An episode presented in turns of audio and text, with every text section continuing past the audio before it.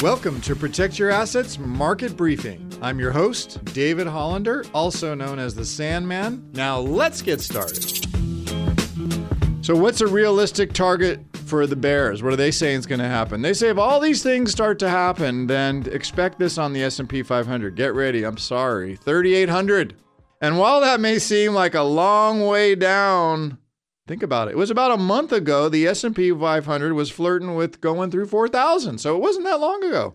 It just shows you how quickly things can change.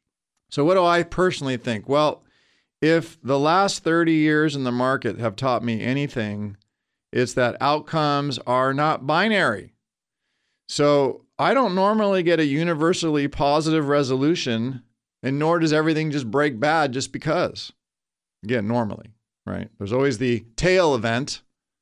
In the last 30 something years, I've seen three of those. The truth is usually in the middle somewhere.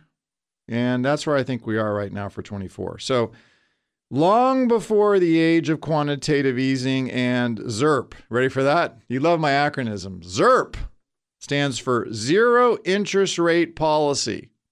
Markets were more nuanced and more volatile, but in the end, more times than not, they drifted modestly higher. First, economic growth. I think based on the data we're seeing right now, and we've been talking about for weeks here, I believe that growth is going to slow more than the consensus thinks, but it's not going to collapse and we're not going to go into a deep recession. Second, Fed. This is the one I find fascinating. The market right now is too aggressive in its expectations for the Fed cutting rates by, say, May next year. Here's why. First, I don't think the Fed can reasonably cut rates unless the CPI, again, our inflation measure, is under 3% year over year. And I'm not confident that's going to happen in 24, and here's why. Remember Arthur Burns? Go look him up. Arthur Burns. He was the 1970s Fed president. And he was regarded as one of the worst because, well, he cut rates too early and the inflation that he thought was gone wasn't. It bounced back. And then we saw those high interest rates and staggering inflation in the 70s and 80s. And I remember that as a kid. Long lines at the gas station. Remember that? That's what was going on. CDs paying 12, 14%. The Fed, Chair Powell, doesn't want to make that same mistake. They may make a new mistake. but I'm telling you right now, I don't think Powell's going to let the Burns legacy hit him. So that's what I think about that. And I do think that earnings are going to grow in 24, but not at the 10% expectation right now. And so, what do you want to be doing right now? Well, you want to be cautious. That's what I'm saying. Because look at where you are right now.